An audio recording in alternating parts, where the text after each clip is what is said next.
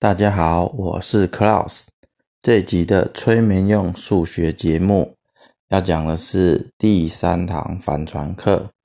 好，那关于帆船的事情呢，其实没有要讲很多，因为讲再多，大家也感受不到。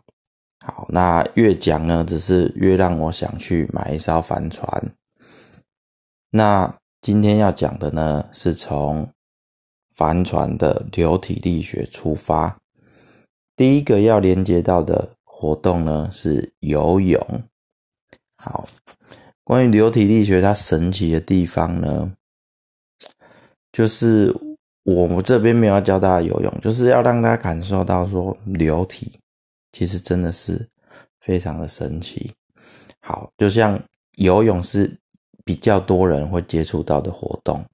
好，那在这里面其实有很多流体力学的东西，就像会游泳的人跟不会游泳的人，扣除掉体力之外，好，当然你会说，嗯，技术就是技术吗？技术跟体能是两个独立的事情吗？其实不是。好，就好比说，嗯，我游我的我不是游泳选手，所以不要拿那种专业的游泳选手来。例如说，我游自由式，我可以游二十五公尺，我可以换气换呃六次，就就游到了。那你说啊，你前面一踢水就唰，前面就滑了大概十公尺，那那也是啊，对啊，就是我想要换气换很少次数的时候，我踢水蹬墙出来的时候就滑个十公尺。好，但是撇开这些不讲，就是。人在游泳的，就不同的人在游泳技术还是有差别。那个技术的细节呢？你从结果上来看，例如说，有人划一次手，咻就划得好远；那有的人划一次手呢，就是他游二十五公尺，可能要划三十次或四十次的手。嗯，那这就是这就是技术上的落差。好，当然，嗯，你会说有些是你知道肌肉怎么使用啊什么的。好，我我没有真的要教大家游泳，我要说这其实是，就是你你的手有没有做出流体力学上的那些那些动作来。好，那，哎，再一次声明，没有要教大家游泳。好，那我在游泳的时候呢，我就会开始想一些比较抽象的问题。就像其实水的阻力是很大的，水的阻力是很大的。一颗你在水面开枪或者是什么子弹打到水里面，那基本上前进一段速度，一段一小段很短的距离之后，它速度就会被消减了。好，所以水的阻力是非常的大。好，可是怎么在这个水里面持续的前进呢？这反而就是一种不能讲艺术，这就是科学，科学的力量。好，所以你你东西你船啊形状如果做得好的话，它在水里面前进的惯性也很大。好，惯性。好，那嗯，我在游泳的时候，我就在想一件事情。好，现在假如呢，水不是水，水它。不是流体，它变成一个固体了。好，有点像你你爬这个楼梯，那种救生的逃生梯，直直的在墙壁上钉一根一根一根的那个铁条，这样爬上去。那你在爬楼梯，如果你把水想这么硬的东西，好，那你是在爬楼梯往上爬，你手脚往下一扳，就是你前进的往上爬的距离。所以水，如果你游自由式的时候，你想象你把水抓住，水是硬的东西抓住，然后你把它往后，把它往下或往后拉，那你身体就相对的前进。好，所以假设呢，你手的长度呢是七十公分。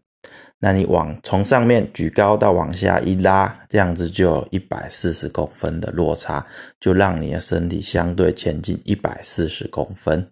所以你划一次手，你就应该要前进一百四十公分。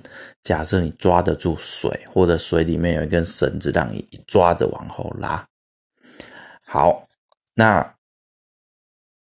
所以你就可以去算二十五公尺，好，扣掉踢水，扣掉蹬墙滑滑行的那段之后，你滑一只手，左手滑一次算一次，右手滑一次也算一次，滑一只手前进的距离就是一百四十公分，就是你手臂的长度乘以二。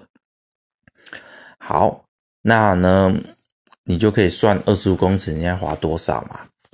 好，可是问题来了，就是真的会游泳的，它的速度呢会，他需要的滑手次数不会这么多，因为那你说，哎，因为你滑完以后有一个动力啊，你身体在前进，对啊，其实就是这样，所以更像是你在你身体趴在一个滑板，滑板就是那个一个木板下面有四个轮子的。好，所以你手拨一下地面，然后你人就这样往前进。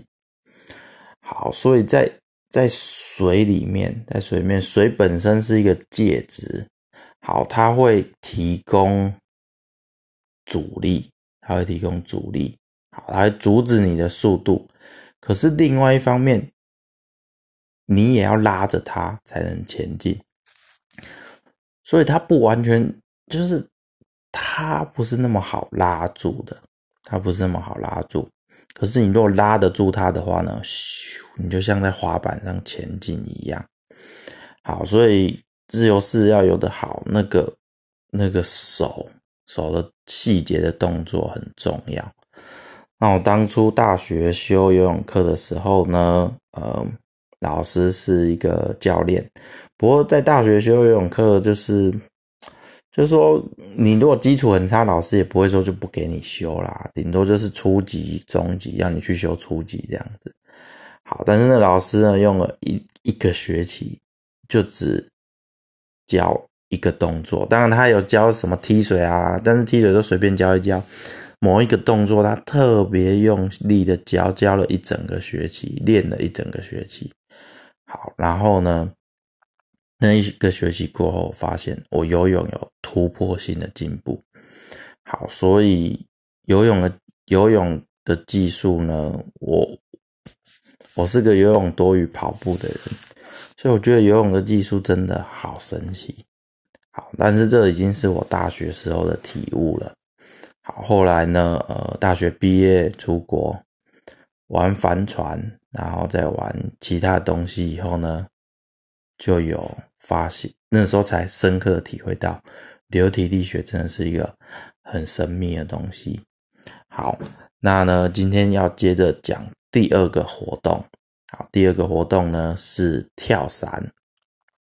但是我这辈子其实我只跳伞过一次，然后呢，室内跳伞过比较多次，当然，但是也是两三次而已啊，因为那也不便宜。好。那呃，那跳伞多好玩啊！什么搭飞机什么，这个就先不讲，我直接就切入流体力学重点。好，其实跳伞的时候，你你人一直往下掉，其实就相当于风一直往上吹。所以你在室内跳伞的时候，它的机器很简单，地面上有一个超大的电风扇，但那电风扇前面有加一个网子，不会让你掉下去，要不然那就太可怕了。好。那呢，就一个强力风扇把你往上吹，好，但是你在这个呃室内跳伞的时候要穿的那个衣服啊，就比较特别，它等于是用那个服装啊去去制造足够大的阻力，好，那这个阻力呢，这样风才可以把你吹起来。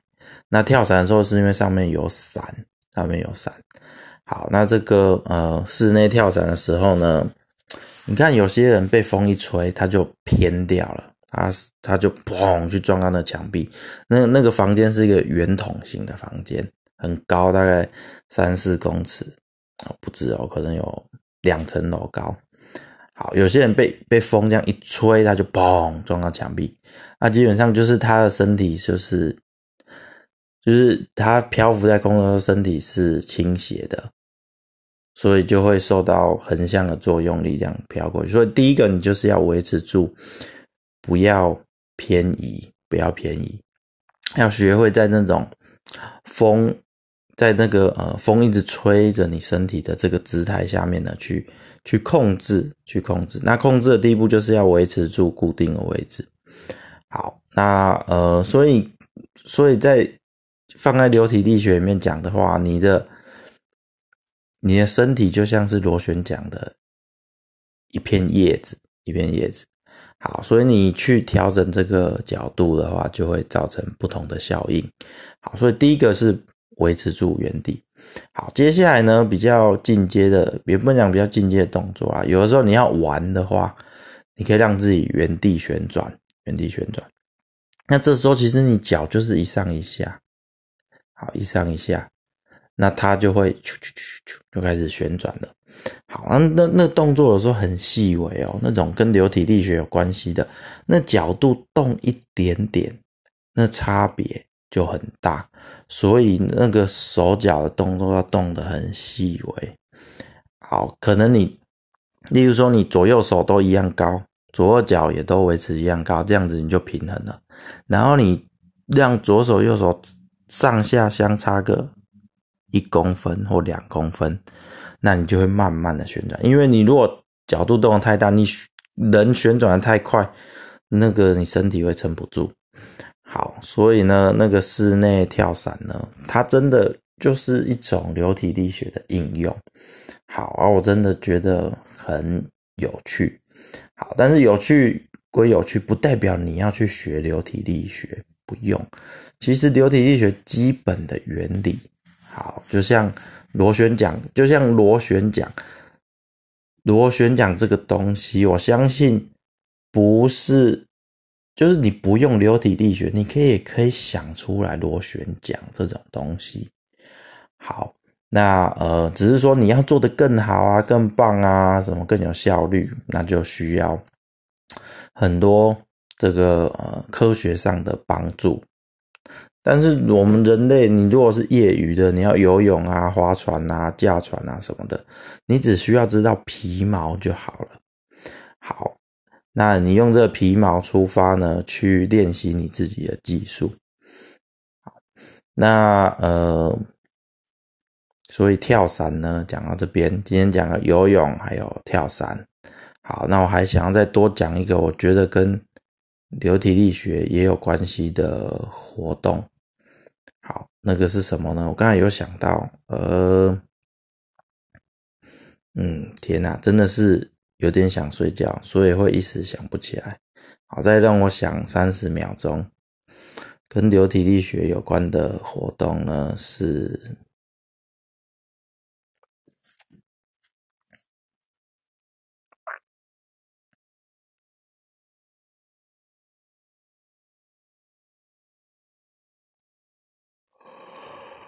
哦哦，好像我真的想睡觉了。好啦，这个催眠有成功了。好，祝大家也有个好梦，晚安，拜拜。